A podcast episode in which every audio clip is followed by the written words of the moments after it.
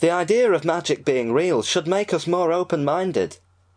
Maybe we are the only creatures on Earth who can use it, but what's to say we are for certain? There are lots of intelligent animals that could use it knowingly dolphins, whales, cats, some of the other ape species. And there are things without intelligence that could use it unknowingly, just a natural way they live that we can't understand. To any of those things we might seem like gods, or it could even be the other way round.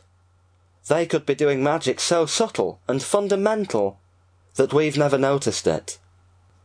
And don't forget, to the people of Werosane, Restobnom seemed like a god. There were over 7,000 people living in a hole in the ground, a couple of hundred feet below the surface of an island, whereon two men were living in a hand-built wooden hut. This felt strange, even now, after six months. Both men were magicians, and they were called Peter Rutherford and Atlas Rag. Peter was, outwardly, a fairly ordinary-looking man of thirty-two. He had a shaven head and a beard which began as mutton chop sideburns, connected in the middle by a moustache. Atlas Rag had short grey hair and stubble, and was probably about a hundred and two, as best Peter could guess.